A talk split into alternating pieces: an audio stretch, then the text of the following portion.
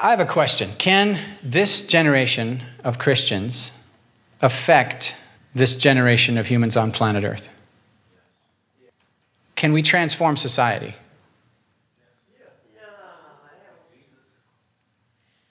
So we have a. So I'm hearing no. I'm hearing yes, and I'm seeing. Uh, is is is a good portion of people in the room going. "Eh, I wish. I hope. Maybe. Uh, I want to say this: if the church staying vived cannot affect the surrounding community, then maybe we ought to just buy a state, kick everyone else out of it, and have all the Christians just live there and create a Christian state, no non Christians allowed. And then maybe Jesus will come back and we'll stay saved and we won't have to put up with the world's nonsense. Does that sound like a good plan? Why is that not allowed? If, you, if we can't transform the world, then why would we try? Just let's just hold up, stop getting hurt and put up persecuted and all the nonsense. Why wouldn't we just hold up? Well, what's the point of being salt and light? You just heard most of us in the room are kind of wishy washy about whether it's even going to work. Oh, so we know ourselves. We're not, you're not that impressed with you? I'm not that impressed with me either. I've seen some people who are impressed with themselves. It's not impressive. You know what I'm talking about? Pride is gross. One time I saw a preacher and he was preaching and he was just, mm, he, was, he was like a rooster. You know what I'm talking you know, No, not a rooster. Uh, what are those super pretty but ugh, annoyingly loud? Peacock. They're so beautiful until they start talking. No, no. There's going to be an accident. Someone's going to have an accident. I don't know what happened. That rock fell off that top of that building or something and hit him right in the head. But you know, peacocks, they strut around and they advertise their awesomeness. Congratulations, I'm here. You're welcome. Oh, stop. So I went to church and I saw this guy and he was prancing around on stage. And you could tell the church was like his little kingdom. And everyone was like, Here comes the man of God. Ah. Let me go out on a limb here. This generation of Christians is called to be a witness to this generation of humans, to be a credible witness that Jesus is real and he is Lord. I'm not saying they're all going to say yes. That's not what I'm saying. I'm saying our, our assignment, our assignment from the King is to live in the world in such a way that the world, this generation, sees a credible witness. Credible witness.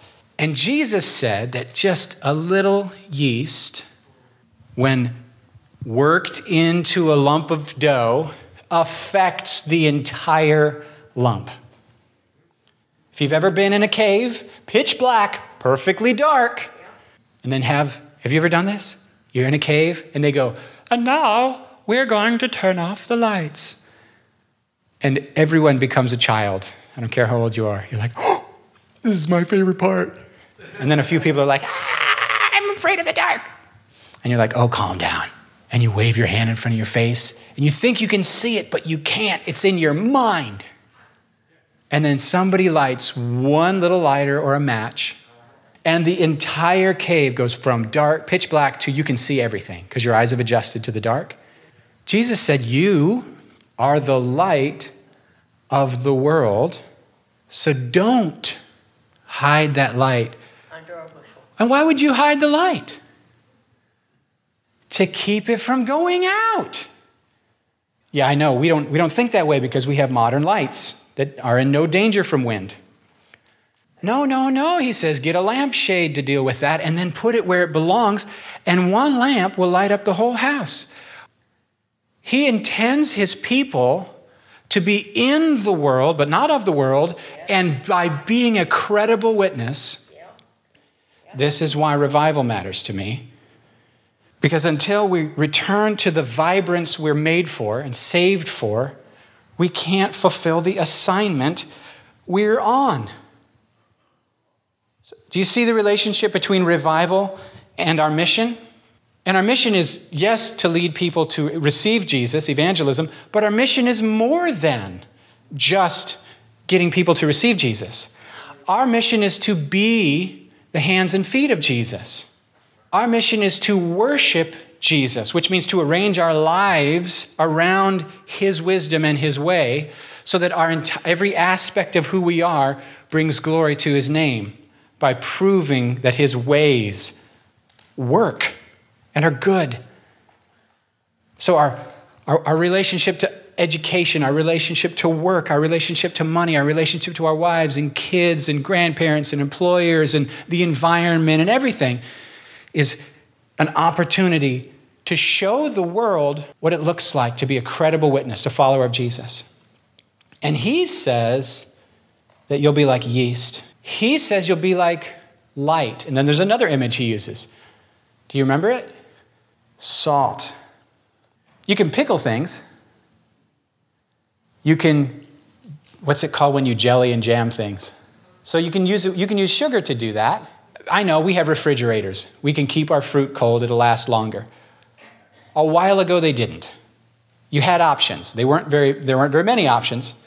You can salt cure them, you can sugar them, you can candy them. You can candy your, your ham. I, I wouldn't, I think ham should be salted personally. But Jesus says, You're the salt of the earth. You're the preserving force of moral reality, not because you're standing there preaching and teaching and yelling and disapproving of the world. Sinner's going to sin. How is anyone shocked that sinners sin? How is that a, a, news story? The church needs to stop being morally outraged by the worldliness of the world. Get a clue. Come on. Stop being offended by sinners doing what sinners do when sinners are going to sin. Duh. You just get offended with your own sin, repent for a couple of years, then you'll be a demonstration of the, for the world of a better way. If you'll show a better way, maybe they'll know a better way. Instead, they go, Oh, Christians are all hypocrites. And I go, Well, you're not wrong, but you're also one too. But the correct response is to say, You're right, I'm sorry, I'm going to go try to fix that. Right? Salt preserves by showing a better way, by being a better way. Right. Not by saying a better way, but by showing a better way. Okay, let me cut to the chase. To those who would say, you cannot affect this generation, I just want to point you to a few chapters in the book of Acts. Acts chapter 19, Acts chapter 19. They come to Ephesus, they go to the synagogue, they explain that Jesus is the Messiah, and then there's a stir. And the next thing you know, it says the whole city is in an uproar, and all these people, all these people who were involved in demonic worship, brought their idols and burned them, brought their books they were using for magic stuff and they burned them. And there was this huge bonfire worth millions of dollars. Then, then the silversmiths got together and said, This is a problem. Do you know what I'm talking about? Have you read Acts 19? The silversmiths get together and they go, This dude who's been turning the whole world upside down has come here and he has disrupted our economy. You know Artemis, a comet fell and landed in, in, in, Ephesus, and they made a statue out of pieces. It, it, was, a, it was a thing. You know, Artemis, her image fell from heaven and, and was worshiped here in our great city. Yeah. All these people are saying that these man made gods are no God at all. And they have a huge riot because so many people have thrown away their idols in the city that it has changed the fabric of the town and it has affected the economy of the city. So they have a riot and they scream, Great is Artemis of the Ephesians for like hours. Or Acts 13, 44, which says, Almost the whole city gathered to hear the word of the Lord. By the way, the book of Acts is peppered with references, sentences just like that. The book of Acts is peppered with little sentences that you should not skate over and ignore. Acts 13 44, almost the whole city gathered to hear the word of the Lord. Could you take that in and think about that? Could you think about that with Milford? Could you think about that with Seaford? Could you think about that with Greenwood? That when the church is in her healthy state, when she's revived, when she's just doing the simple things she's called to do, it impacts things. Yeah. If we don't think it's possible, we're certainly not going to try. Like nobody broke the four minute mile when they believed it wasn't possible.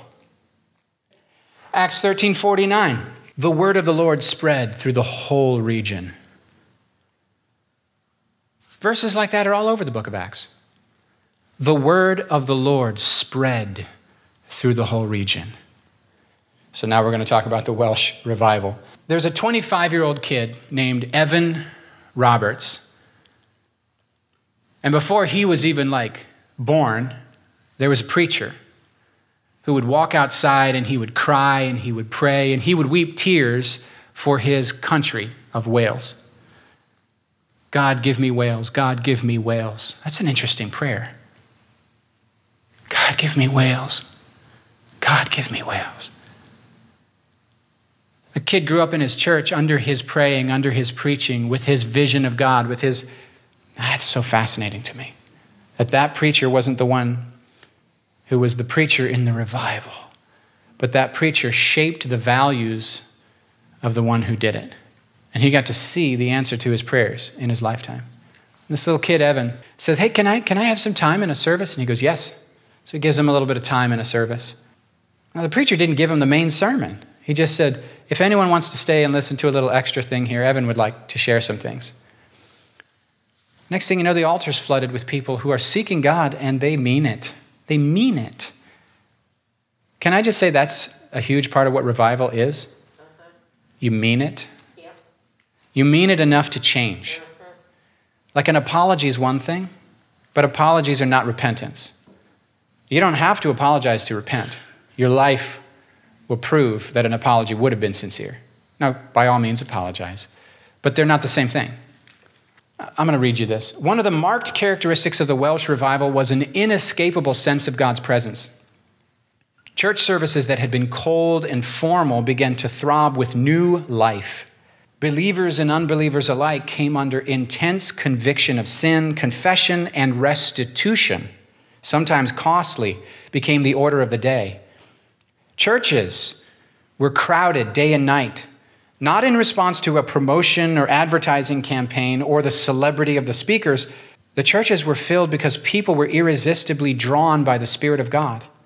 And within five months, 100,000 new converts were added to the churches. Five years later, 80% of those who had professed faith in Christ were still going. The impact of the revival was felt in every nook and cranny of society. The gambling and alcohol businesses lost trade. When I drive past the strip club, I tell it to close in Jesus' name, by the way, in case anyone's interested. Outstanding debts were paid. Taverns and brothels were closed. Major sporting events were canceled or postponed because no one cared. Judges were presented with white gloves because there were no cases to try. The illegitimate birth rate was reduced by 44% in two countries. Mules in the mines had to be retrained because they didn't understand the instructions without all the cussing. As news of the revival spread, God began to move in other countries around the world. The United States experienced some of the overflow of what God was doing in Wales. On January 20, 1905, the headline, the headline on the front page of the Denver Post read, Entire city pauses for prayer at the high tide of business. In Portland, Oregon, 240 departments closed their doors every day from 11 a.m. to 2 p.m., while their customers and employees attended prayer meetings. In Atlantic City, ministers reported that out of a population of 50,000, they could only find 50 adults left who were unconverted. And you probably didn't know about the Welsh revival because it didn't happen in your generation. Oh, the living. What I mean is, people who are on earth, we are very, very myopic in our focus and in our memory. Like, if it doesn't affect us and our plans for the weekend, it's probably not real or irrelevant. I can't study the future, but I can study the past. And it's probably a pretty good idea to know where we came from so I can let other people pay my stupid tax and so I can reverse engineer what went right. Here's what Evan preached he had four simple things that he preached. Number one, confess all known sin. receiving forgiveness through Jesus Christ. If you know it's sin, confess it. This is what I've been doing. It's wrong. I'm sorry. Forgive me. Change me. Help. Well, that's intense because you know the first thing that has to die for you to confess sin? You know how much we carefully curate everyone around us, their image of us? I mean, it's not like it got better in an age of social media. We're just all so much better online. Some of you are like, not me. not me. I leave my jowl in. I don't do my hair. I don't, I don't even edit the photo. But that has to die. If what you think about me is more important to me than pleasing God, I'm in trouble. Humans struggle with that. All of us humans struggle with that. Number two, the stuff in your life that you're unsure about, you don't have a clear Bible verse about it, but you just feel iffy with it, get rid of it. Remove everything doubtful. Number one, confess all your known sins. Number two, get rid of anything doubtful. And I, I, guarantee you, if I, if, I gave, if I gave you a piece of paper and a pen and 10 minutes, you'd have a list of things you know you shouldn't be doing that you are. And you'd have a list of things that you're not sure, but it does bother you, and you feel like you lost respect for yourself the more you tolerate it in your life. Third thing, be ready to obey the Holy Spirit instantly. Yes, Lord, I'm ready. Some of us are ready to obey the Lord eventually, after we wrestle through it, after we argue with Him, after we have a week or two or a couple years to really dig down deep and discern whether it's really the Lord. And Evan says the more you waffle, the more you compromise your conscience. And the compromised conscience is the death to the vibrancy of the Christian life. If you don't have a clean conscience, which comes really from two things full surrender, and I'm under the blood. But you, if, you have, if you're under the blood but you don't have full surrender, your heart, knows, you, your heart knows better than that. Even if you're in a church that teaches false doctrine and says, keep on sinning and you'll still get there, it's fine, no problem. That's not helpful because you're fighting against the, way, the nature God put in us. You want to cooperate with the new nature God put in us. Now, a lot of Christians actually think they are sinners. They do. They literally sit in church and hear preachers say, You are a sinner. You ain't nothing but a dirty, rotten sinner. You're going to be a sinner and you're going to be sinning until the day you die. Well, then I guess death will save me from sin eventually. And Jesus was just sort of, you know, stamping me with something temporarily to hold me over until death finally saved me. Praise death. That's not the gospel. The gospel says you are not a sinner anymore. You were a sinner, and now you are a saint. It doesn't mean you don't still sin. It means you when you sin, it's because you've forgotten who you are. You're not living out of who you really are anymore. You're living out of who you once were. So every day you put off the old. You're not a sinner anymore. You are a saint. You put on Jesus. I'm not led by the flesh. I'm led by the Spirit. And if you find that you were walking in the flesh, you apologize and you get back on mission. And it only takes a minute. Be ready to obey the Holy Spirit instantly is the third. And the fourth thing that Evan Roberts says simple, simple stuff publicly confess Jesus as Lord. What he means is don't be ashamed of being associated with Jesus. Be a Christian in public. Name Jesus. Don't be snarky about it. Don't be sassy with people. Well, I'm a Christian, so, you know, you can kiss my grits. No, be, be kind, be respectful, be humble, be helpful. But don't be embarrassed to go by the name Jesus. Oh man, I've been made fun of for just publicly talking about my faith. I've been the butt of the joke. I did, it didn't kill me. I, I survived. I'm okay. Was, that's helpful. It's really helpful when, when, you, when you realize, oh, rejection isn't going to kill me. No. Huh, I'm all right. Okay. When, what was the date? 1904 and 1905. In 1906, he had a breakdown, a nervous breakdown. I mean, he, he was a celebrity, a national hero. And everywhere he went, can you do this? Can you do this? Evan, can you sign this? Can you come here? Can you preach here? Can you pray for me? Can you do this? And he tried to keep the pace going. I mean, why wouldn't you, right? We got to do all the good we can do. And he had a breakdown, total breakdown, nervous breakdown, burnt out, completely shattered his psyche, went into a full depression, and he was basically never heard from again. One meeting he, he, spoke at that somebody else organized, and the fire came again. And at his dad's funeral, he prayed, and the fire came again. And people thought, it's coming, it's coming. So he was still that guy. He was still that guy. He was always that guy. Something broke him, and he never recovered. That, I can't just tell the story of the revival and not also tell you he didn't handle it. He didn't choose a sustainable pace. He didn't know what to do with celebrity. He hated the idea that he was a celebrity. So he basically went into seclusion, came under the influence of an older lady who uh, took care of him, but also convinced him that a lot of stuff that had happened in the revival was really the devil. So if you think that your revival work is going to lead to a lot of deception, are you going to keep doing it? And one thing I'll say about Evan Roberts, he seems to really have understood holiness, but it doesn't look like he understood grace. And if revival is a whole lot of what we do, striving to please God and be perfect, there's a shelf life for that kind of mindset. You can't run that race 40 years. It all depends on you. We have to be perfect.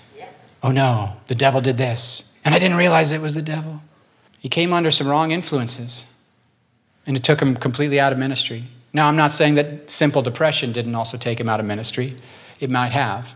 But I, I want to look at that stuff too. Because I want, I, I, you know, I was in a room full of pastors a couple weeks back, and I realized that I'm, I'm not normal. Ah, I'm dead serious. There's 150 people in here. I think if you gave me about 10 hours, I could lay hands on every single one of them. I'm fine with that. Let's do that. That's the only agenda. Let's lay hands on every one of them. I want every single one of them to have an encounter with God. And I'm not okay with something less. I'm not okay with it. It was a good sermon. I'm not okay with it. It was a good service. I'm not okay with anything less than let's go.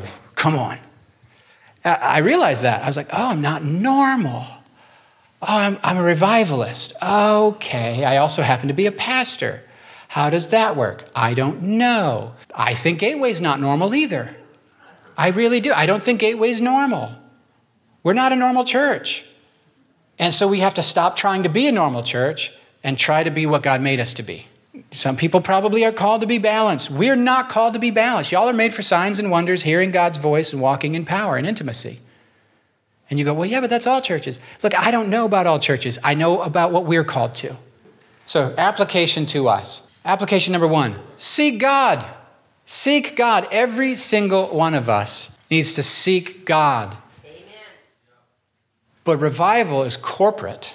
So there needs to be times where we seek God together regularly. Almost every revival seems to me to have been a response to God's people getting real and seeking God.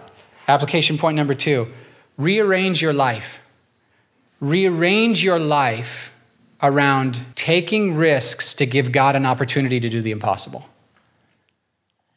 I don't know how to do that corporately as much, but I know that's my job as a leader to help somehow arrange our corporate life to give y'all opportunity to take risks to obey the Holy Spirit so that God can do what only God can do.